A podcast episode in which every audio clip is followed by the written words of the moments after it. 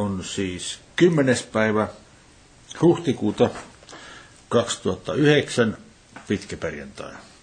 Kello on 17 vaille kolme iltapäivällä. Ollaan Olarissa ja täällä on Heikki ja Hanna ja Pauli ja Elina tällä hetkellä minun lisäkseni. Ja ensin kerrataan taas vähän asioita. Otetaan ensin Efesolaiskirjeen ensimmäistä luvusta. Pieni pätkä, joka me luetaan sieltä. Ensimmäisestä luvusta lähdemme jakeesta 15. Siellä sanotaan Siis F. Efesolaiskirjeen ensimmäinen luku ja jakeesta 15. Siellä sanotaan, sen tähden, kun kuulin sitä uskosta, joka teillä on Herrassa Jeesuksessa ja teidän rakkaudestanne kaikkia pyhiä kohtaan, en minäkään lakkaa kiittämästä teidän tähtenne. Kun muistelen teitä rukouksessani, anoen, että meidän Herramme Jeesuksen Kristuksen Jumala, kirkkauden Isä, antaisi teille viisauden ja ilmestyksen hengen hänen tuntemisessaan. Antaisi teille viisauden ja ilmestyksen hengen on kielikuva hendiedis, joka tarkoittaa antaisi teille hengellistä viisautta ja ilmestystietoa. Se henkihän heillä tietysti oli jo, ne oli uskovia, mutta on kysymys siis hengellistä viisaudesta ja ilmestystiedosta.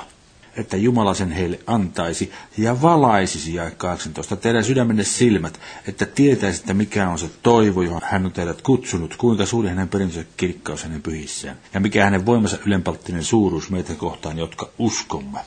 Ja sitten jatkuen siitä sen väkevyytisen voiman vaikutuksen mukaan, jonka hän vaikutti, kun hän herätti hänet kuolleista. Ja niin edelleen. Mutta siis keskeistä tässä, mitä mä halusin ottaa esille jälleen, on, että se ymmärrys tulee meille Jumalalta. Me katsomme näitä paikkoja, me luemme niitä tiettyjen raamatun tutkimusperiaatteiden mukaisesti ottaen huomioon, että kertomus voi rakentua kokonaisuuksiksi, mutta siitä huolimatta se ymmärrys, jonka me saamme tässä, se tulee Jumalalta, koska Jumala aukaisee meidän ymmärryksemme sen hengen kautta, joka meissä asuu, sen Kristuksen hengen kautta. Sitten katsotaan vielä kolossalaiskirjasta toinen luku. Kolossalaiskirjan toinen luku, jakeessa yksi sanotaan, sillä minä tahdon, että te tiedätte, kuinka suuri kilvoittelu minulla on teidän tähtenne ja laodikealaisten ja kaikkien tähden, jotka eivät ole minun ruumiillisia kasvojani nähneet. Että heidän sydämensä yhteen liittyneenä rakkaudessa saisivat kehoitusta omistamaan täyden ymmärtämyksen koko rikkauden ja pääsisivät tuntemaan Jumalan salaisuuden Kristuksen, jossa kaikki viisauden ja tiedon arteet ovat kätkettyinä. Siis Kristuksessa on kaikki viisauden ja tiedon aarteet kätkettyinä. Siis me tiedämme, että Jumalan sanassa on tavattoman paljon tietoa. Me emme voi tietää Kristusta tuntematta Jumalan sanaa. Sen tähden me tutkimme näitä paikkoja evankeliumissa, että me ymmärtäisimme, kuka Kristus on. Mutta kun me tutkimme, niin Kristuksen kautta aukeaa tämä. Kristuksen henki meissä sisällä valaisee meille, mistä on kysymys. Täällä sanotaan, ja kaksi vielä, että heidän sydämensä yhteen liittyneen rakkaudessa saisivat kehoitusta omistamaan täyden ymmärtämyksen koko rikkauden, siis täyden ymmärtämyksen koko rikkauden, ja pääsivät tuntemaan Jumalan salaisuuden, Kristuksen, jossa kaikki viisauden ja tiedon aarteet ovat kätkettyinä. Tämä on meillä tavoitteena tässä, että me oppisimme tuntemaan Kristuksen tällä tavalla. Sen takia me näitä asioita tutkimme. Ja nyt kertauksen vuoksi otetaan muutamia asioita. Tässä on nyt vanha kyltti. Tässä esitellään länsimaisen ajanlaskun ja juutalaisen ajanlaskun välistä eroa. Siis meillä vaihtuu vuorokaus puolelta öin. Keskellä vuorokauden pimeintä hetkiä vaihtuu meillä vuorokausi. Heillä se vaihtuu kuusi tuntia aikaisemmin, varsinkin jos ajatellaan pääsiäisaikaa, jolloin päivän mitta oli suurin piirtein keskiarvo vuoden päivien mitasta. Silloin aurinko laski noin kello 18 illalla ja aurinko nousi noin kello 6 aamulla. Niin heidän päivänsä, heidän vuorokautensa alkoi illalla. Siis, kaikki nämä kertomukset, mitä ollaan tähän mennessä luettu, päivä päivältä on aina edetty illasta seuraavaan iltaan. Ja me katsoimme Mooseksen toisesta kirjasta 12. luvusta seikkaperäisesti, mikä oli pääsiäisen vieto aikajärjestys. Siellä todettiin, että ensimmäinen kuu jossa sitä pääsiäistä vietettiin, oli alun pitäen nimeltään Aabibku, ja myöhemmin Esterin kirjassa kolmannessa luvussa, joka seitsemän, se nimetään uudestaan Niisankuuksi. Ja tällä nimellä se tunnettiin Jeesuksen aikoihin tai evankeliumin aikoihin. Mitä tuohon kuuhun ylipäätänsä tulee, niin he mittasivat aikaa aktuaalisen kuunkierron mukaan. Eli Niisan kuu, kun alkoi, silloin oli uusi kuu. Oli uusi kuu ja puolessa välissä kuuta oli täysikuu. Nouseva kuu, täysikuu, laskeva kuu. He siis laskivat aikaa sen kuunkierron mukaan. Ja kun sitten on niin, että se ei ihan täsmää vuoden keston kanssa. 12 kuukauden yhteinen kesto on koko ajan vähän lyhyempi kuin vuoden kesto. Eli suhteessa siihen kauan kun kestää, kun maapallo kiertää ympäri auringon kerran vuodessa. Niin tämä aika on suhteessa pitempi kuin 12 kuun aika. Se pikkusen aina heittää joka vuosi, ja se johti sitten siihen, että kaikki nämä juhlat siirtyvät aikaisemmaksi ja aikaisemmaksi ja aikaisemmaksi ja aikaisemmaksi ja aikaisemmaksi siinä vuodessa. Niin kun se meni liian aikaiseen, niin sitten ylipapit päättivät lisätä siihen vuoteen yhden ylimääräisen kuun, niin sanottu karkauskuukaus. Meillä tämä on järjestetty sillä viisi, että onko se joka neljäs vuosi on karkauspäivä, yksi ylimääräinen päivä, niin helmikuun lopussa. Ei ihan täsmälleen samasta asiasta puhuta kyllä, mutta suurin piirtein he kokonaisella kuukaudella heittivät sitten koko ajan laskua niin kuin myöhemmäksi. Mutta näin ollen mistä on kysymys, että silloin kun sinä vuonna kun Jeesus ristiin naulattiin, edelleenkin Niisan kuu alkoi uudella kuulla, nousevalla kuulla.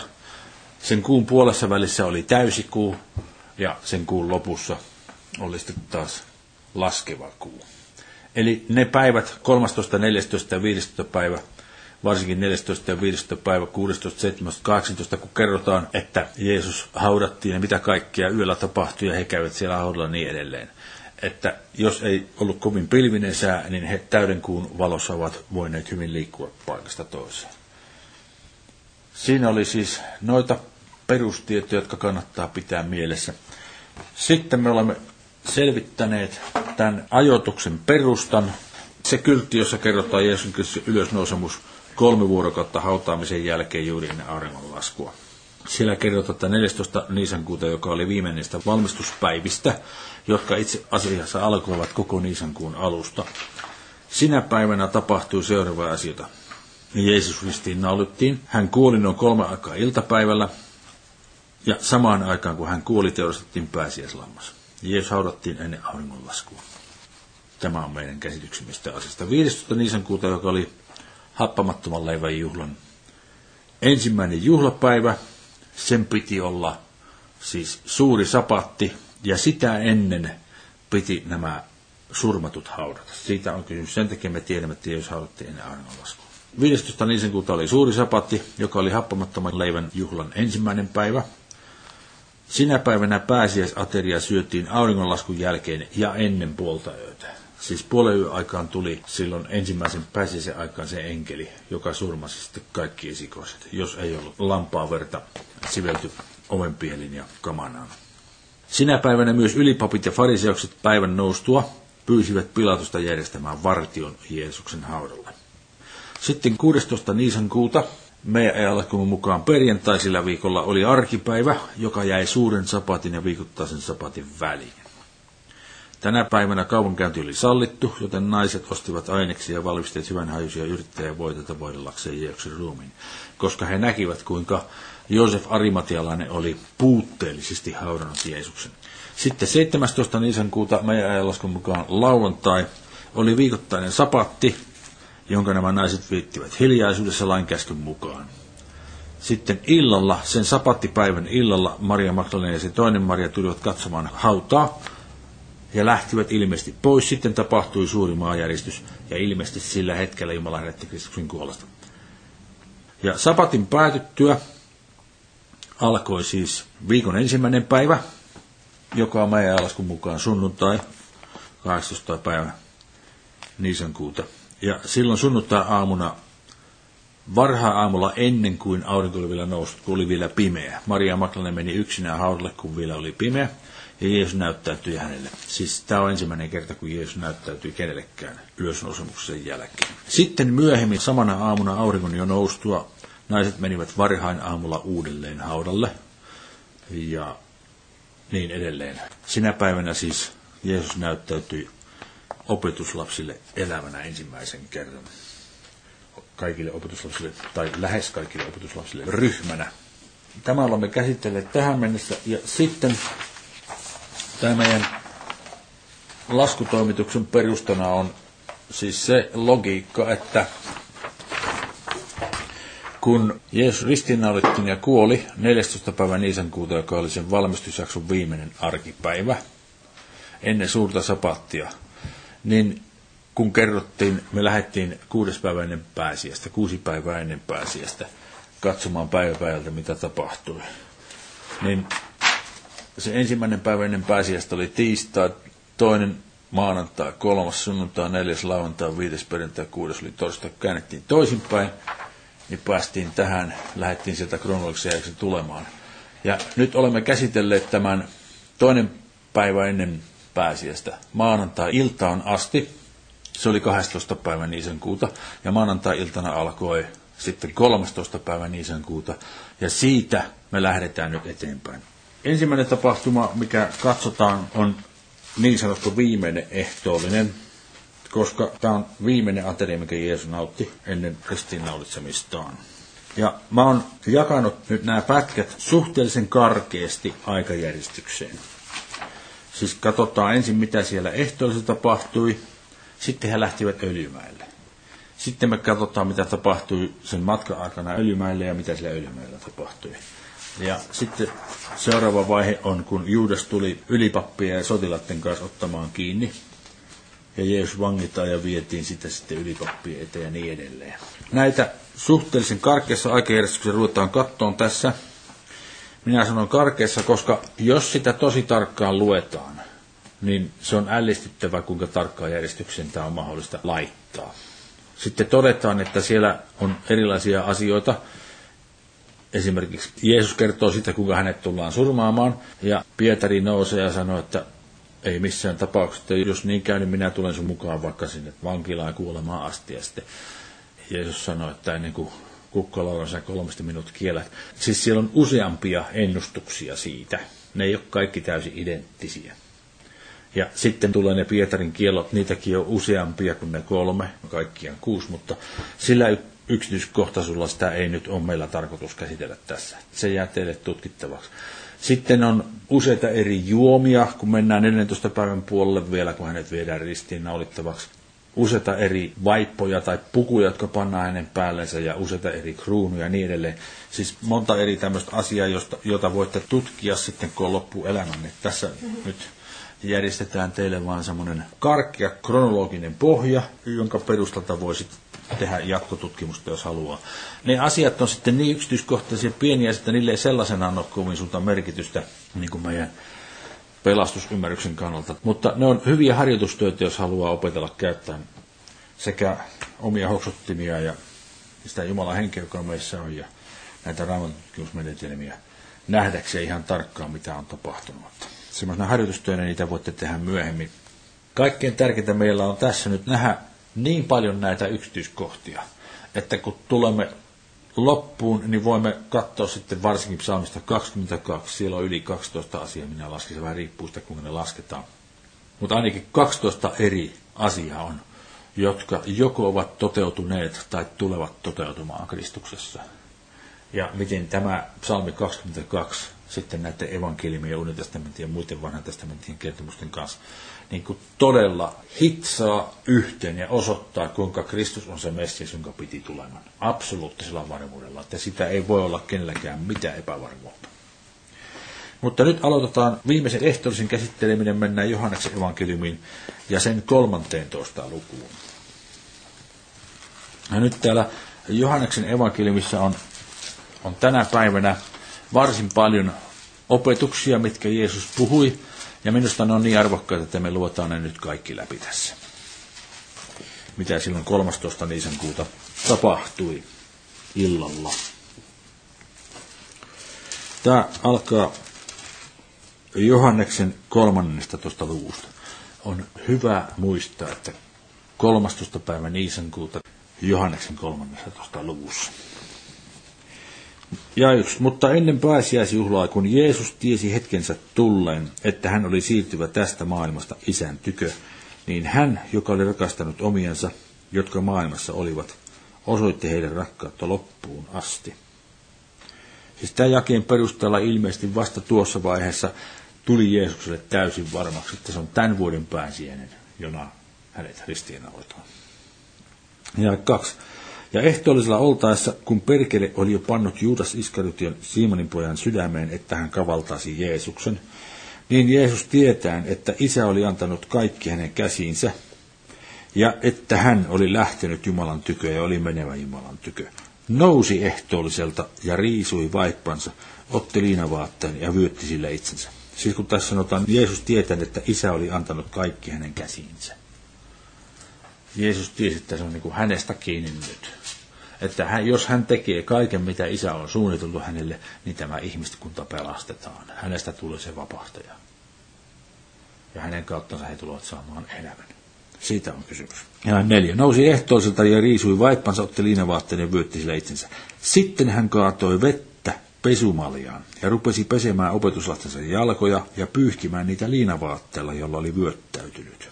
Niin hän tuli Simon Pietarin kohdalle ja tämä sanoi hänelle, Herra, sinäkö peset minun jalkani? Jeesus vastasi ja sanoi hänelle, mitä minä teen, sitä et nyt käsitä, mutta vast edes sinä sen ymmärrät. Pietari sanoi hänelle, et ikinä sinä saa pestä minun jalkojani. Jeesus vastasi hänelle, ellen minä sinua pese, ei sinulla ole osuutta minun kanssani. Simon Pietari sanoi hänelle, Herra, älä pese ainoastaan minun jalkoni, vaan pese myös kädet ja pää. Jeesus sanoi hänelle, joka on kylpenyt, ei tarvitse muuta kuin että jalat pestään. Ja niin hän on kokonaan puhdas, ja te olette puhtaat, ette kuitenkaan kaikki. Sillä hän tiesi kavaltajansa, sen tähden hän sanoi, ette kaikki ole puhtaat. Kun hän siis oli pessyt heidän jalkansa ja ottanut vaippansa ja taas asettunut aterialle, sanoi hän heille, ymmärrättekö, mitä minä olen teille tehnyt? Te puhuttelette minua opettajaksi ja herraksi, ja oikein te sanotte, sillä se minä olen. Jos siis minä, teidän herranne ja opettajanne, olen pessyt teidän jalkanne, olette tekin velvolliset pesemään toistenne jalat. Sillä minä annoin teille esikuvan, että myös te niin tekisitte kuin minä olen teille tehnyt. Ja nyt tämä jalkojen peseminen, se on siis jotakin sellaista, joka liittyy erityisesti heidän kulttuuriinsa olemme tätä joskus koetelleet ja huomasimme, että tulee helposti kaikenlaisia käytännöllisiä ongelmia vastaan. Tätä ei voi niin oikein suunnitella, että toteuttaisiin jalkojen pesemisen täällä, eikä oikein kannatakaan, koska me ei siinä mielessä tarvita sitä. He kävelivät kengissä, sandaaleissa, ilman sukkia. Ja maantien pöly likasi ne jalat. Sen takia oli normaali, että kun tultiin vieraisille johonkin taloon, aina tarjottiin vettä jalkojen pesemistä varten. Ja se jalkojen pesemisen tehtävä oli talon alhaisimman orjan tehtävä. Joskus, jos sattui olemaan niin, että kutsuttiin joku kovin arvovaltainen, korkearvoinen vieras ja, ja sitten taloisäntä halusi tehdä vaikutuksen, että se talon isäntä itse pesi tämän vieraan jalat ja sitten palveli tätä vierasta niin kuin se alin orja, jonka tehtävänä nämä asiat muuten olisi. Mutta tässä tilanteessa siis hän näyttää sitä, että, että kaikkein alhaisimmatkin palvelutehtävät kuuluu teille, että teidän täytyy tällä tavalla toisen rakastaa. Että hän on näyttänyt esimerkin siinä. Ja 16. Totisesti, totisesti minä sanon teille, ei ole palvelija herransa suurempi, eikä lähettiläs lähettäjäänsä suurempi. Jos te tämän tiedätte, niin olette autuat, jos te sen teette. En minä puhu teistä kaikista, minä tiedän, ketkä olen valinnut, mutta tämän kirjoituksen piti käymän toteen. Itse asiassa tässä on semmoinen tyypillinen rakenne, joka tulee monta monta kertaa esille. Mä tästä lähtien joka kerta vaan toisena vaihtoehtona luen tämän. Se voitaisiin ymmärtää tällä tavalla. Mutta tämän tuloksena kirjoitus käy toteen. Ja sitten tulee se kirjoitus. Joka minun leipäni syö. Siis, mutta tämän tuloksena kirjoitus käy toteen. Joka minun leipäni syö on nostanut kantapäänsä minua vastaan. Ja 19. Jo nyt minä sanon sen teille, ennen kuin se tapahtuu, että te, kun se tapahtuu, uskoisitte, että minä olen se. Siis edelleenkin kaiken aikaa hänen omankin puheensa sisältönä on tässä, hän haluaa osoittaa heille, että hän on se Messias, jonka tuleman piti. Se on mitä hän on tekemässä tässä seikkaperäisesti paikka paikalta, ja se on mitä me teemme myös. Me otamme selvää nyt näistä asioista, jotka todistavat, että Jeesus oli se Messias, jonka Jumala oli luvannut meille. Ja 20. Totisti, totisti minä sanon teille, joka ottaa vastaan sen, jonka minä lähetän, se ottaa vastaan minut, mutta joka ottaa vastaan minut, se ottaa vastaan hänet, joka on minut lähettänyt. Tämän sanottuaan Jeesus tuli järkytetyksi hengessään ja todisti ja sanoi, totisti, totisti minä sanon teille, yksi teistä on minut kavaltava. Niin opetuslapset katsoivat toisinsa epätietoisina, kenestä hän puhui. Ja eräs hänen opetuslapsistaan se, jota Jeesus rakasti, läpäsi aterioittaessa Jeesuksen syliä vasten. Ensinnäkin eräs niistä opetuslapsista se, jota Jeesus rakasti. Tässä sanotaan opetuslapsista, ei sanota, että apostoli. Perinteen mukaan ajatella, että tämä oli Johannes, mutta ei ole, niin kuin, ei ole mitään todistetta siihen.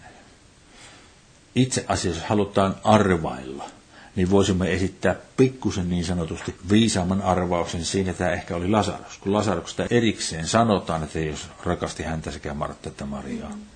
Häntäkään tässä ei ole nimetty. Mutta kun tässä sanotaan, jota Jeesus rakasti, lepäs, rakasti, lepäsi aterioita essa Jeesuksen syliä vasten. Niin nyt tässä on todistus siitä, että tämä ei voi olla pääsiäisateria. Mehän luimme sieltä toisen Mosen kirjan 12. luvusta, kuinka se piti syötämän. Kengät jalassa, kupet vyötettyinä, sauva kädessä, seisalla ja äkkiä. Kiilusti piti syödä. Nämä istuivat kaikessa rauhassa aterialla. Tämä ei voinut olla pääsiäisateria vielä. Ei totta. Ymmärrättekö kaikkiaan kirkkaasti? Ja 24. Simon Pietari nyökkätti hänelle päätään ja sanoi hänelle, sano kuka se on, josta hän puhuu. Niin tämä nojautuen Jeesuksen rintaa vasten sanoi hänelle, Herra, kuka se on? Jeesus vastasi, se on se, jolle minä kastan ja annan tämän palan. Niin hän otti palan, kastoi sen ja antoi sen Juudaalle, Simon Iskariotin pojalle. Ja silloin sen palan jälkeen meni häneen saatana. Niin Jeesus sanoi hänelle, minkä teet, se tee pian. Ja tämä olisi parempi kääntää seuraavalla tavalla. Mitä olet tekemässä, tee se nopeammin. Mitä olet tekemässä, tee se nopeammin. Siis Jeesus tiesi ihan tarkkaan, kuinka sen ajatuksen oli mentävä, vanhan testamentin kertomusten perusteella. Ja nyt hän rupesi niin kuin kiire painamaan, tuo Juudas täytyy nyt saada tekemään se, mitä se aikoo tehdä ajoissa. Nähdä kautta koko tämän kertomuksen, siis kuoleman hetkeen asti, miten hän täydellisesti kontrolloi sitä tilannetta, on aivan käsittämätöntä. Kun ymmärtää vielä, että siis on kysymys samanlainen ihminen kuin me sillä erotuksella, että hän ei ollut koskaan tehnyt syntiä. Tai siis hän oli samanlainen ihminen kuin Adam. Adam lankesi, Kristus ei koskaan langennut. Totta kai hänellä oli sitten niin kuin resursseja enemmän kuin kellään meistä, mutta hän siitä huolimatta oli yksi meistä. Ja sitten hän oli tehnyt sen päätöksen, minä teen niin monta. Oli se nyt sitten mitä hän niin minä sen teen. Alusta loppuun asti minä pelastan tämän ihmiskunnan. Niin kuin Jumala on suunnitellut. Ja kohta kohdan jälkeen hän täytti kaikki nämä pikku yksityiskohdat, jotka tullaan näkemään. On kymmeniä täällä. Ja 28. Mutta ei kukaan ateriovista ymmärtänyt, mitä varten hän sen hänelle sanoi. Sillä muutamat luulivat, koska rahakukkaro oli Juudalla. Jeesuksen sanoi hänelle, osta mitä tarvitsemme juhlaksi. Tässä on nyt toinen todistus. Juhla alkoi sillä ateriolla. 15. päivä kuuta. Niin jos ne ajatteli vielä, että Jeesus oli lähettänyt hänet ostamaan jotakin, niin tartti olla arkipäivistä kysymys. Ja se juhla ei vielä ollut alkanut. Tai että hän antaisi jotakin köyhille, se oli toinen mahdollisuus. Ja 30. Niin hän otettuaan sen palan meni kohta ulos ja oli yö. Kun hän oli mennyt ulos, sanoi Jeesus, nyt ihmisen poika on kirkastettu ja Jumala on kirkastettu hänessä. Jos Jumala on kirkastettu hänessä, niin kirkastaa myös Jumala hänet itsessään ja kirkastaa hänet pian. Siis kun tässä sanotaan, että nythän kirkastettu, niin ei, ei ole kirkastettu. Niin kuin ratkee siinä jakeen 32 lopussa, kun sanotaan, kirkastaa myös Jumala hänet itsessään ja kirkastaa hänet pian. Eli kun Jeesus sanoi, että nyt ihmisen poika on kirkastettu, niin se on kielikuva, joka tarkoittaa sitä, että se kirkastaminen tapahtuu kovin pian. Mutta ei ole vielä tapahtunut. Ymmärrättekö, kuinka se näkyy näistä kahdesta Ja 33. Lapsukaiset, vielä vähän aikaa minä olen teidän kanssanne. Te tulette minua etsimään, ja niin kuin sanoin juutalaisille, mihin minä menen, sinne te ette voi tulla. Niin minä sanon nyt myös teille. Uuden käskyn minä annan teille, että rakastatte toisianne niin kuin minä olen teitä rakastanut, että tekin niin rakastatte toisianne. Siitä kaikki tuntevat teidät minun opetuslapseni, jos teillä on keskinäinen rakkaus. Ja nyt hän taas puhuu semmoista asioista, jotka ei vielä olleet toteutuneet. Siis tämä tuli mahdolliseksi vasta sitten, kun hän oli kuollut. Jumala herättänyt hänet ylös kuolleista, hän on astunut taivaaseen, Jumala ottanut hänet taivaaseen, ja kymmenen päivän myöhemmin, kun pyhänkin lähdettiin. Koska sen pyhänkin mukana vasta tuli meille semmoinen kyky, että me näin voimme rakastaa. Ja senhän tässä jo ennusti, että näin, tämä on Jumalan tahto, että näin te teette sitten, kun se on mahdollista. Ja Johanneksen kirjassa tuosta samasta asiasta jatketaan siellä hyvin seikkaperäisesti. Kertomalla, mistä rakkaudesta on kysymys. Ja 36. Simon Pietari sanoi hänelle, Herra, mihin sinä menet? Jeesus vastasi hänelle, mihin minä menen, sinne sinä et voi nyt minua seurata, mutta vast edes olet minua seuraava. Pietari sanoi hänelle, Herra, miksi en nyt voi seurata sinua? Henkeni minä annan sinun edestäsi. Jeesus vastasi, sinäkö annat henkesi minun edestäni? Totisti, totisti minä sanon sinulle, ei laula kukko ennen kuin sinä minut kolmesti kiellät. Ja tämä oli ensimmäinen ennustus Pietarin kiellosta. Niitä on ymmärtääkseni kaiken kaikkiaan kolme. Sitä mukaan kun niitä tulee täällä, niin minä kerron teille ja te voitte myöhemmin tutkia sitten, että kuinka nämä todella sopii yhteen ja mitä eroavaisuuksia näillä on. Eroavaisuuksia löytyy sitten ajankohdasta, milloin se tapahtui, ja sitten on vielä tekstivariaatiot, että yhdessä sanotaan yhdellä tavalla ja toisessa sanotaan toisella tavalla niin edelleen. Mutta sen enempää emme kiinnitä siihen huomiota, koska näiden tutkiminen seikkaperäisesti, niin siihen ei meillä tällä hetkellä riitä aika. Jatketaan 14. luvusta. Ja yksi. Siellä sanotaan, älköön teidän sydämenne olko murheellinen, uskokaa Jumalaan ja uskokaa minuun. Mutta kun katsotaan noita verbimuotoja, niin tämä jälkimmäinen lause tässä jakeessa yksi olisi parempi lukea. Te uskotte Jumalaan ja uskokaa minuun. Eli jos se sanottaisiin selvemmin, niin siinä itse asiassa sanotaan, älköön teidän sydämenne olko murheellinen, te jo uskotte Jumalaan. Uskokaa siis myös minuun. Näettekö edelleen sama juttu? Hän on selittämästä päästyön selittämässä, että kattokaa nyt kaikki, mikä tässä tapahtuu, niin tapahtuu sen takia, koska mä oon se Messias, jonka Jumala on luonut. Ja nyt tarkoitus olisi, että te uskoisitte sen. Kukaan muu ei usko. Kaikki on valmiit tuomitsemaan minut kuolemaan. Mutta te, nyt olisi tarkoitus, että te uskoisitte sen. No ihan samasta asiasta meillä on tässä kysymys. Jatketaan jae kaksi. Minun isäni kodissa on monta asuinsijaa.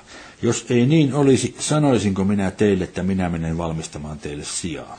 Ja vaikka minä menen valmistamaan teille sijaa, tulen minä takaisin ja otan teidät tyköni, että tekin olisitte siellä, missä minä olen. Ja mihin minä menen? Tien sinne, että tiedätte.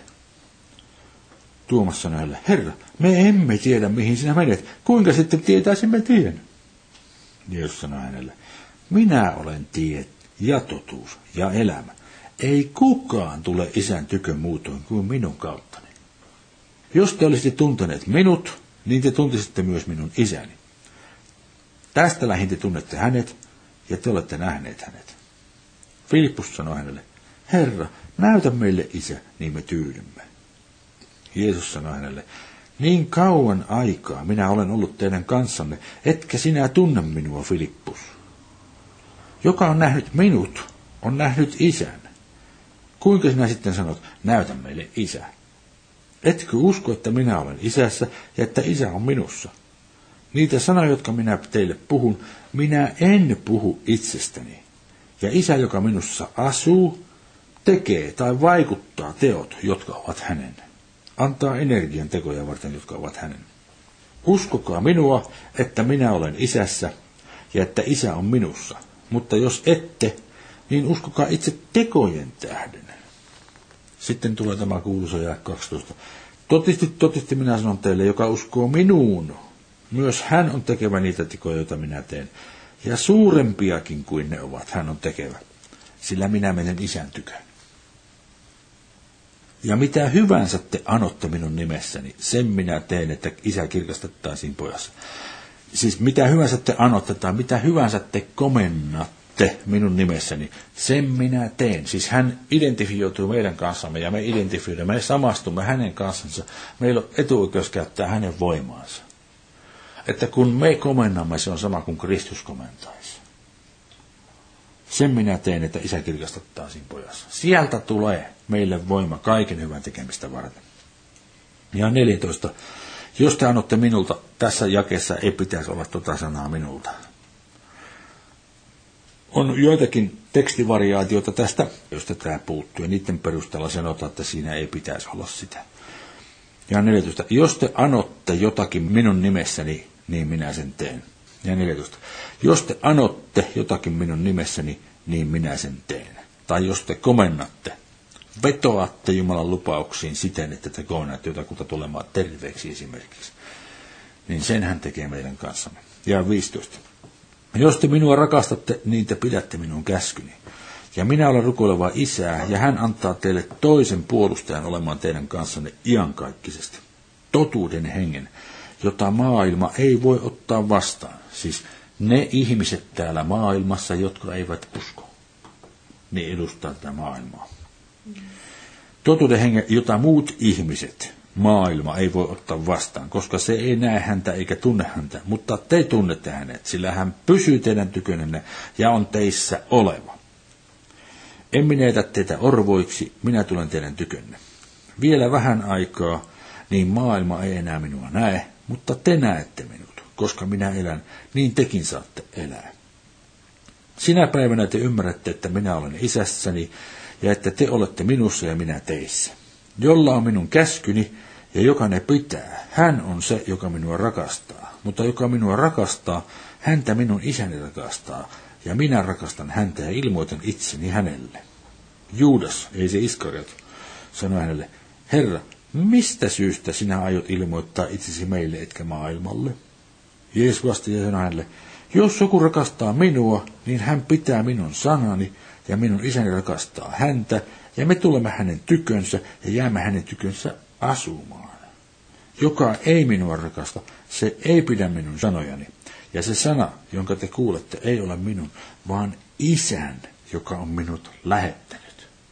Kerta kerran jälkeen hän selvittää, kuinka tämä menee.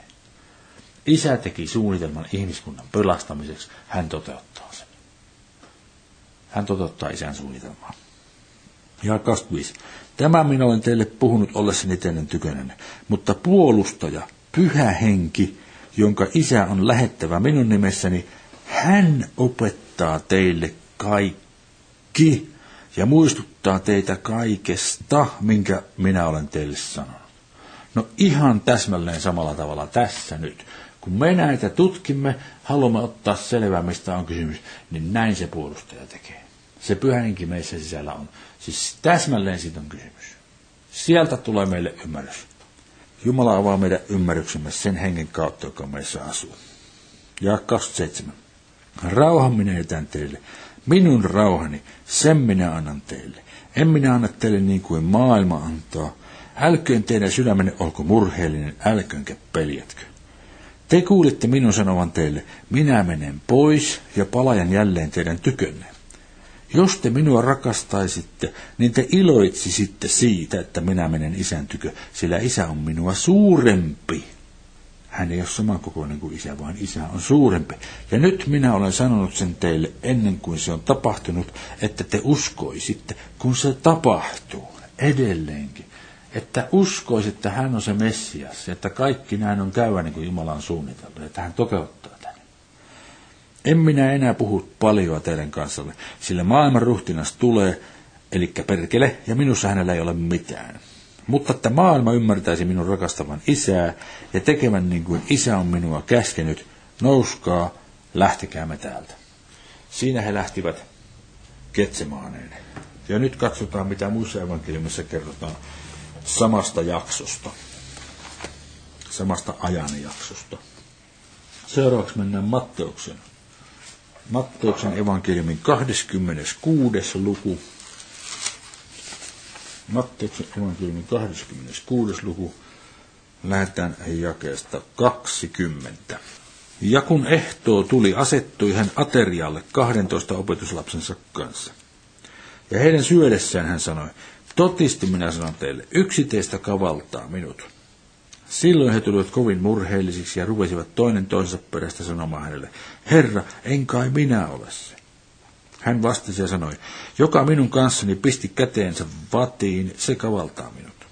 Ihmisen poika tosin menee pois, niin kuin hänestä on kirjoitettu, mutta voi sitä ihmistä, jonka kautta ihmisen poika kavalletaan. Parempi olisi sille ihmisille, että hän ei olisi syntynyt. Niin Juudas, joka hänet kavalsi, vastasi ja sanoi, Rabbi, en kai minä ole se. Hän sanoi hänelle, sinäpä sen sanoit. Ja 26. Ja heidän syödessään Jeesus otti leivän, siunasi, mursi ja antoi opetuslapsillensa ja sanoi, ottakaa ja syökää, tämä on minun ruumiini. Nyt tässä on sitten semmoinen, kohta voisitte tehdä sanatutkimuksen, jos haluatte. Tässä tämä sana leipä on artos.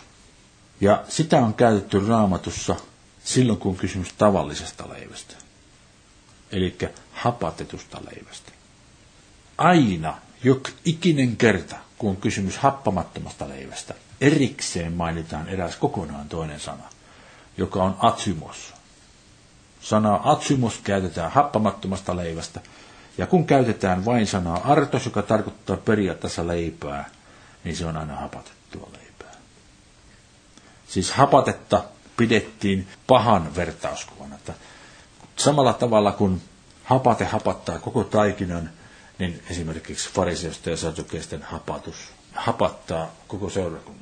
Pidettiin pahan vertauskuvana. Sen takia oli tärkeää, että siinä pääsiäis aterialla, mikä syöttiin, niin sen leivän piti olla happamatonta. Sen takia se oli happamattoman leivän juhla nimeltään. No tässä on vaan siis toinen osoitus, että he eivät syöneet sitä pääsiäisateriaa, koska se leipä, jota he söivät, oli hapatettua. Nämä sanat, molemmat, artos ja asumus, ne tulevat kaikissa näissä lopussa, eli Markuksen luuhan kertomuksessa kanssa. Mulla on täällä muistiinpanossa ne jakeet, että voitte katsoa niitä myöhemmin, jos haluatte. Joka tapauksessa jakeessa 26 hän sanoi, ja heidän syödessään Jeesus otti leivän, siunasi ja mursi ja antoi opetuslapsia ja sanoi. Hän sanoi, ottakaa ja syökää, tämä on minun ruumiini. No, se on nyt kielikuva metafora. Kun sanotaan, että jokin on jotakin, jota se ei ole, niin se on kielikuva. Siis jos hän sanoa, että tämä on kuin minun ruumiini, se olisi kielikuva nimeltä simile, joka on pikkusen heikompi. Sitten metafora, kun että tämä on minun ruumiini, se siis tarkoittaa, että tämä edustaa minun ruumistani. Se ei aktuaalisti ole hänen ruumiinsa. Katolisessa kirkossa tai lutilaisessa kirkossa esimerkiksi on sivutolkulla tarinaa siitä, että mitä se tarkoittaa, että se on Jeesuksen ruumis. Ja mitä kaikkea täytyy ehtoollisella tehdä, jos sattuisi jollekin käymään niin, että se syöstää leipeästi, oksentaa sen ja voi huonosti ja niin edelleen. Siis kaikkia tämmöisiä ohjeita, aivan järjettömiä, jotka perustuu siihen, että he ei ymmärrä sitä, että se edustaa hänen ruumista. Se ei aktuaalisesti ole hänen ruumiinsa. Muistaakseni katolaiset uskoo sillä tavalla, että kun se leipä syödään, niin sillä hetkellä, kun nielastaan, se muuttuu Kristuksen ruumiiksi. Ja sitten äh, luterilaiset uskoon, että se ei muutu miksikään, mutta että Kristuksen on aktuaalisesti tuolla läsnä siinä leivässä. No joo. Jos haluatte niitä asioita tutkia, niin tutkikaa. Ja 27. Ja hän otti maljan, kiitti ja antoi heille ja sanoi, juokaa tästä kaikki. Siis kaikki te. Sillä tämä on minun vereni, liiton veri, ihan sama juttu, metafora. Se viini ei suinkaan ole hänen vertansa aktuaalisesti, vaan se edustaa sitä, joka heidän puolestansa vuodatettiin. Sillä tämä on minun veren liiton veri, joka monen edestä vuodatetaan syntien anteeksi saamiseksi. Ja minä sanon teille, tästä edes minä en juo tätä viinipuun antia, ennen kuin sinä päivänä, jona juon sitä uutena teidän kanssanne isäni valtakunnassa. Ja veisattuaan kiitosvirren he lähtivät Öljymäelle. Nyt päästiin siihen asti, että he lähtivät Öljymäelle. Ja siinä epäselvästi viitataan uuteen liittoon, mutta kun se tulee myöhemmin selkeämmin, niin me jätetään se käsiteltäväksi myöhemmin. Mennään eteenpäin. Markus. Jättäkää tähän nyt joku merkki. Sitten mennään Markukseen. 14. luku. Ja lähdetään jakeesta 17. Ja kun ehtoo tuli, saapui hän sinne niiden 12 kanssa. Ikään kuin se viittaa siihen paikkaan, mistä puhutaan edeltävissä jakeissa, kun he valmistivat sen pääsiäisaterian. Sanaa sinne, sille ei ole vastinetta. Ei aramenkielisessä tekstissä eikä kriinkielisessä tekstissä. Voitte pyyhkiä sen pois. Ja kun ehtoo tuli, saapui hän niiden 12 kanssa. Ja 18. Ja kun he olivat aterialla ja söivät, sanoi Jeesus, totisti minä sanon teille, yksi teistä kavaltaa minut, yksi, joka syö minun kanssani. He tulivat murheellisiksi ja rupesivat toinen toisa perästä sanomaan hänelle, en kaiketi minä. Hän sanoi heille, yksi teistä kahdesta toista, se, joka kastaa vatiin minun kanssani. Niin ihmisen poika tosin menee pois, niin kuin hänestä on kirjoitettu, mutta voi sitä ihmistä, joka kautta ihmisen poika kavalletaan. Parempi olisi sille ihmiselle, että hän ei olisi syntynyt. Ja heidän syödessään Jeesus otti leivän, ja taas tässä on artos, siunasi, mursi ja antoi heille ja sanoi, ottakaa, tämä on minun ruumiini. Siis en muistanut näyttää mattoksi, mutta näytän teille tässä, kääntäkää sivua. 14. luku ja 12. Ja ensimmäisenä happamattoman leivän päivänä, kun pääsiäislämässä niille. Tämä sana happamattoman leivän, niin se on atsymos. Eri sana. Niin jos hän olisi antanut heille happamatonta leipää, niin siinä olisi pitänyt olla atsymos. Mutta kun se on artos, niin se on ihan tavallista hapatettua leipää. Ja 22. Ja heidän syydessään Jeesus otti leivän artos, siunasi, mursi ja antoi heille ja sanoi, ottakaa, tämä on minun ruumini, sama juttu, siis metafora, tämä edustaa minun ruumistani. Ja hän otti maalien kiitti ja antoi heille ja he kaikki joivat siitä. Ja hän sanoi heille, tämä on minun vereni, siis sama juttu, metafora, tämä edustaa minun vertani. Liiton veri, joka vuodatetaan monen edestä. Totisti minä sanon teille, minä en jo enää viinipuun antia ennen kuin sinä päivänä, jona juon sitä uutena Jumalan valtakunnassa. Ja veisattuaan kiitos vielä he lähtivät öljymäelle. Tässä he lähtivät öljymäelle. Eli hypätään Luukakseen. Luukas 22. Lähetään jakesta 14. Ja kun hetki tuli, asettui hän aterialle ja apostolit hänen kanssaan. Siis edelleen Niisen kuun 13. päivä. Ollaan Niisen kuun 13. päivänä ja maanantai-iltana. Ja 14. Ja kun hetki tuli, asettui hän aterialle ja apostolit hänen kanssansa. Ja hän sanoi heille, minä olen halajamalla halunnut syödä, tai siis minä olen halajamalla halannut syödä tämän pääsiäislampaan teidän kanssanne, ennen kuin minä kärsin.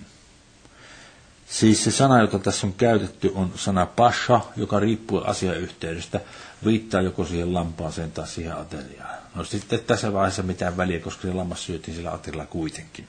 Siihen hän sanoo, kuinka hän olisi halunnut syödä sen lampaan, mutta ei syönytkin. Siitä on kysymys. Ja 16. Sillä minä sanon teille, etten minä sitä enää syö, ennen kuin sen täyttymys tapahtuu Jumalan valtakunnassa. Ja hän otti maalin ja kiitti ja sanoi, ottakaa tämä ja jakakaa keskenänne. Sillä minä sanon teille, tästä edes minä en juo viinipuun antia ennen kuin Jumalan valtakunta tulee.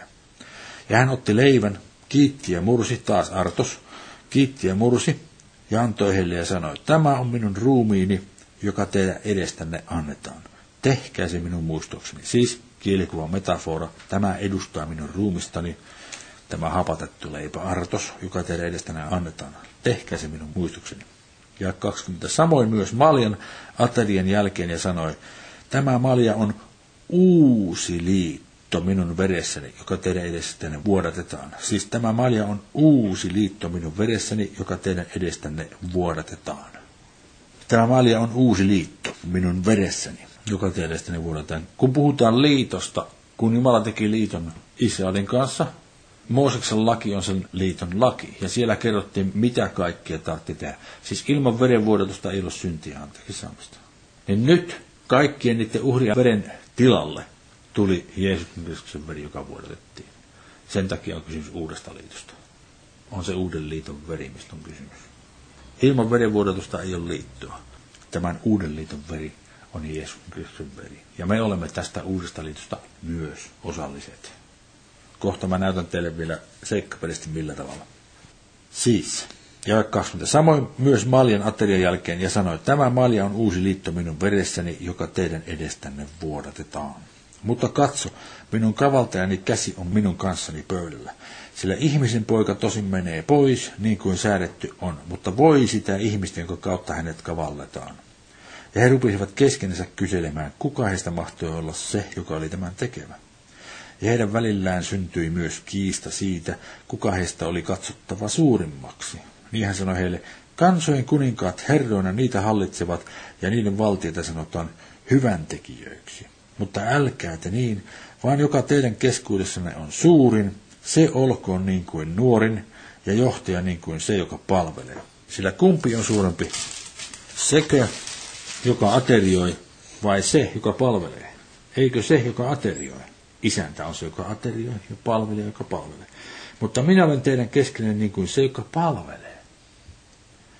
Mutta te olette pysyneet minun kanssani minun kiusauksissani, ja minä säädän teille niin kuin minun isäni on minulle säätänyt, kuninkaallisen vallan, niin että te saatte syödä ja juoda minun pöydässäni, minun valtakunnassani ja istua valtaistuimilla ja tuomita Israelin 12 sukukuntaa. Siimon, Siimon, katso saatana on tavoitellut teitä valtansa, seloakseen teitä niin kuin nisuja. Mutta minä olen rukoillut sinun puolestasi, ettei sinun uskosi raukeasi tyhjään. Ja kun sinä kerran palajat, niin vahvista veljiäsi. Niin Simon sanoi hänelle, Herra, sinun kanssasi minä olen valmis menemään sekä vankeuteen että kuolemaan. Mutta hän sanoi, minä sanon sinulle, Pietari, ei laula tänään kukko ennen kuin sinä kolmesti kielet tuntevasi minut. Ja hän sanoi heille, kun minä lähetin teille ilman rahaa, kukkaroa ja laukkua ja kenkkiä, puuttuko tätä mitään? He vastasivat, ei mitään. Niin hän sanoi heille, mutta nyt, jolla on kukkaro, ottakoon sen mukaansa, niin myös laukun, ja jolla ei ole, myyköön vaippansa ja ostakoon miekana. Sillä minä sanon teille, että minussa pitää käymän toteen tämän, mikä kirjoitettu on. Ja hänet luettiin pahantekijäin joukkoon. Sillä se, mikä minusta on sanottu, on täyttynyt. Ja se on siellä Jesaja 53. luvussa. Ja 38. Niin he sanoivat, Herra, katso, tässä on kaksi miekkaa. Mutta hän vastasi heille, riittää. Ja 39. Ja hän meni ulos ja lähti tapansa mukaan Öljymäelle, ja hänen opetusopinsa seurasivat häntä. Siinä he menivät Öljymäelle. Ja tämä oli nyt viimeinen kertomus tästä vaiheesta. Katsotaan nyt ensimmäistä korintolaiskirjeestä. Mennään ensimmäisen korintolaiskirjeen 11 lukuun. Ensimmäinen korintolaiskirja 11, lähdetään jakasta 17. Mutta tätä käskiessäni en kiitä sitä, että kokoontumisenne ei tee teitä paremmiksi, vaan pahemmiksi. Sillä ensiksikin olen kuullut, että kun kokoonnutte seurankunnan kokoukseen, teillä on riitaisuuksia keskenänne, ja osittain sen uskonkin. Täytyyhän teidän keskuudessanne olla puolueitakin, että kävisi ilmi, ketkä teistä kestävät koetuksen. Kun te näin kokoonnutte yhteen, niin ei se ole Herran aterian nauttimista sillä syömään ruvetessa kukin rientää ottamaan etensä omat ruokansa ja niin toinen on nälissä ja toinen juuksissa. Nyt tämä on vähän hankalampi ymmärtää, kun tässä sanotaan, että se ei ole Herra Aterian nauttimista, se niin kuin suorasti tässä viittaa niin kuin ehtoolliseen, jonka Jeesus asetti. Vaan päinvastoin, heillä oli kaikenlaisia hallitsijoita ja lähestulkoon joka ikiselle vähänkään suuremmalle hallitsijalle oli määrätty omat juhlapäivät, mässingit siis. Siis ihan hirveitä juhlamenoja. Varsinkin Korintossa oli sitten niin varsinaista kaikenlaisia verikylpyjä ja muuta tämmöistä. Siis semmoista, että, että kun te aterioitte, niin pitäkää kirkkaasti erossa pakanallisista juhlapäivistä. Ensinnäkään ei ole mitään tiettyä päivää, jona te juhlitte, kaikki päivät on samanarvoisia. Luotaan eteenpäin. Ja 22. Eikö teillä sitten ole muita huoneita niissä syödäksenne ja juodaksenne? Minkä takia hän sanoi muita on? Juuri sen takia, että jos te haluatte tuommoisia mässinkiä viittää, niin älkää sotkeko sitä seurakuntaelämää. Se on mitä hän on sanomassa tässä. Eikö teillä siis ole muita huoneita niissä syödäksenne ja juodaksenne? Vai halveksitteko Jumalan seurakuntaa ja tähdetteko hävästä niitä, joilla ei mitään ole, tai jotka on köyhiä? Mitä minun on teille sanominen? Onko minun teitä kiittäminen? Tässä kohden en kiitä. Sillä minä olen saanut Herralta sen, minkä myös olen teille tiedoksi antanut. Siis hänkin sai tämän Herralta. Että Herra Jeesus sinä yönä, jona hänet kavallettiin, otti leivän, kiitti, mursi ja sanoi, tämä on minun ruumiini, joka teidän edestänne annetaan. Metafora. Tämä edustaa minun ruumista, joka teidän edestänne annetaan. Tehkää tämä minun muistokseni. Samoin hän otti myös maalin aterian jälkeen ja sanoi, tämä malja on uusi liitto minun veressäni, niin usein kuin te juotte, tehkää se minun muistokseni. Siis uusi liitto. Näin mekin olemme osallisia sitä uudesta liitosta. Se salaisuus, mikä ilmestettiin Paavalille, jota kukaan ei tiennyt. Sitä ei tiedetty. Se, sekin salaisuus on osa tätä uutta liittoa. Siis me olemme uuden liiton jäseniä tällä tavalla. Tässä sanotaan. Samoin hän otti myös maalin aterian jälkeen ja sanoi, tämä maali on uusi liitto minun veressäni. Niin usein kun te juotte, tehkää se minun muistokseni. Sillä niin usein kun te syötte tätä leipää ja juotte tämän maalin, te julistatte Herran kuolemaa siihen asti, kuin hän tulee. Sen tähden, joka kelvottomasti syö tätä leipää tai juo Herran maalin, hän on oleva vikapää Herran ruumiiseen ja vereen. Koetelkoon siis ihminen itsensä ja niin syököön tätä leipää ja juokoon tästä maljasta. Sillä joka syö ja juo erottamatta Herran ruumista muusta, ymmärrättekö nyt, erottamatta sitä niistä muista juhlajutuista, syö ja juo tuomioksensa. Sillä joka syö ja juo erottamatta Herran ruumista muusta, eli kaikista niistä muista juhlaateriosta, syö ja juo tuomioksensa. Sen tähden onkin teidän joukossanne paljon heikkoja ja sairaita, ja moni on nukkunut pois. Kuollut siis. Siis tarkoitus olisi, että kun ehtoollista vietetään, että se johtaa siihen, että ihmiset tulee terveeksi. Hänen haavansa kautta me olemme paratut, kun me syömme sen leivän, kiittää Jumalaa, siitä hän parattaa meiltä kaikki vaivat veri edustaa sitä verta, joka vuodatettiin, joka johtaa siihen, että hän kuoli. Hän kuoli meidän syntimet tähden. Sitä varten, että meidän syntimä annettaisiin meille anteeksi. Molemmat on tapahtunut. Meidät on sekä parannettu, että meidän syntimme on annettu meille anteeksi. Me ei tarvitse muuta ottaa vastaan ne asiat. Mennään eteenpäin tässä nyt vielä. He lähtivät Öljymäelle. Mennään takaisin tuonne Matteukseen. 26. luku. Lähetään jakesta 30. Ja veisattuaan kiitosvirren he lähtivät öljymäelle. Silloin Jeesus sanoi heille, tänä yönä te kaikki loukkaannutte minuun, sillä kirjoitettu on, minä lyön paimenta ja lauman lampaat hajotetaan. Tämä on ennustettu Sakaren 13. luvun 7. Myöhemmin tämä jaet tulee eteen, niin ei tarvitse katsoa sitä nyt. Siis Jeesus tiesi sen ennustuksen perusteella, että hän tulee jäämään yksin, kaikki hylkää ja 32. Mutta ylös noustua, niin minä menen teidän edenne Galileaan. Niin Pietari vastasi ja sanoi hänelle, vaikka kaikki loukkaantuisivat sinuun, niin minä en koskaan loukkaan. Jeesus sanoi hänelle, totisti minä sanon sinulle, tänä yönä ennen kuin kukka laulaa sinä kolmasti minut kielle. Ja tämä on toinen ennustus, ymmärrättekö? Ensimmäinen tapahtui ehtoollisen aikana, josta on kaksi paikkaa luettu. Toinen tapahtui heidän lähettyään Öljymäelle. Tämä on nyt eri aikaan samana iltana. Jeesus sanoi hänelle, totisti minä sanon sinulle tänä yönä ennen kuin kukko laulaa sinä kolmesti minut kielellä. Pietari sanoi hänelle, vaikka minun pitäisi kuolla sinun kanssasi, en sittenkään minä sinua kiellä. Samoin sanovat myös kaikki muut opetuslapset. Sitten Jeesus tuli heidän kanssaan Ketsemanen nimiselle maatilalle, ja hän sanoi opetuslapsillensa, istukaa tässä sillä aikaa, kun minä menen ja rukoilen tuolla. Ja hän otti mukaansa Pietarin ja ne kaksi Sibeliuksen poikaa, ja hän alkoi murehtia tulla tuskaan. Tämä on ainut paikka, kun raamatussa, kun kerrotaan, alkoi murehtia tulla tuskaan. Missään muualla ei kerrota. Ja 32. Silloin hän sanoi heille, minun sieluni on syvästi murheellinen, kuolemaan asti. Olkaa tässä ja valvokaa minun kanssani. Hän meni vähän edemmäksi, lankesi kasvoilleen ja rukoili sanoen, Isäni, jos mahdollista on, niin menköön minulta pois tämä malja, ei kuitenkaan niin kuin minä tahdon, vaan niin kuin sinä. Ihan kirkkaasti kaksi eri tahtoa. Ja 40. hän tuli opetusasta tykö ja tapasi heidät nukkumasta ja sanoi Pietarille, niin ette siis jaksaneet yhtä hetkeä valvoa minun kanssani. Valvokaa ja rukoilkaa, ette te joutuisi kiusaukseen. Henki on tosin on altis, mutta liha on heikko. Taas hän meni pois toisen kerran ja rukoili sanoen, isäni, jos tämä malja ei voi mennä minun ohitseni minusta juomattani, niin tapahtukoon sinun tahtosi. Ja tullessaan hän taas tapasi heidät nukkumasta, sillä hänen silmänsä olivat käyneet raukeiksi. Ja hän jätti heidät, meni taas ja rukoili kolmannen kerran ja sanoi samat sanat uudestaan. Sitten hän tuli opetusten tykö ja sanoi heille, te nukutte vielä ja lepäätte. Katso, hetki on lähellä ja ihmisen poika annetaan syntisten käsiin. Nouskaa, lähtikäämme. Katso, se on lähellä, joka minut kavaltaa. Ja sitten jakessa 47 kertomus jatkuu siihen kiinni ottamiseen. Mennään seuraavaan paikkaan. Se on Markus 14. Tässä on mulla muistiinpanoissa, katsotaan tässä välissä muistiinpanoista.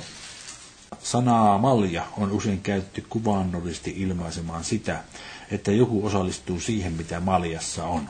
Psalmissa 11 tässä 6 sanotaan, hän antaa sataa jumalattomien päälle, pauloja, tulta ja tulikiveä, polttava tuuli on heidän maljansa osa. Tavallisesti jotakin katkeraa. Jesaja 51 ja 17. Heräjä, heräjä, nouse Jerusalem, sinä joka olet juonut Herran kädestä hänen vihansa maljan, joka olet päihdyttävän pikarin juonut tyhjäksi särpinyt. Ja sitten Jeremia 25, jakeet 15-18. Sillä näin sanoi Herra Israelin Jumala minulle.